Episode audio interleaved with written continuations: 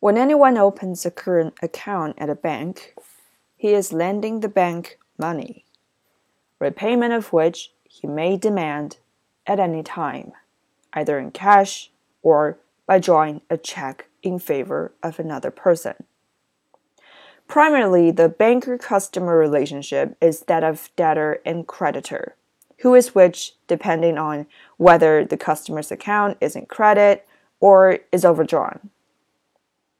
But in addition to that basically simple concept, the bank and its customer owe a large number of obligations to one another.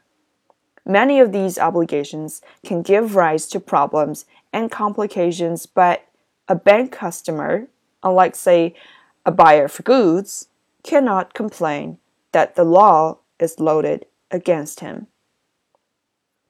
The bank must obey its customers' instructions and not those of anyone else. When, for example, a customer first opens an account, he instructs the bank to debit his account only in respect of checks drawn by himself.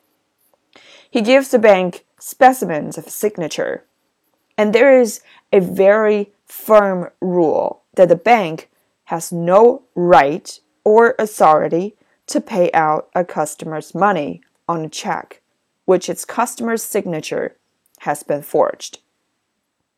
It makes no difference that the forgery may have been a very skillful one. The bank must recognize its customer's signature. For this reason, there is no risk to the customer in the practice adopted by banks of printing the customer's name on his checks.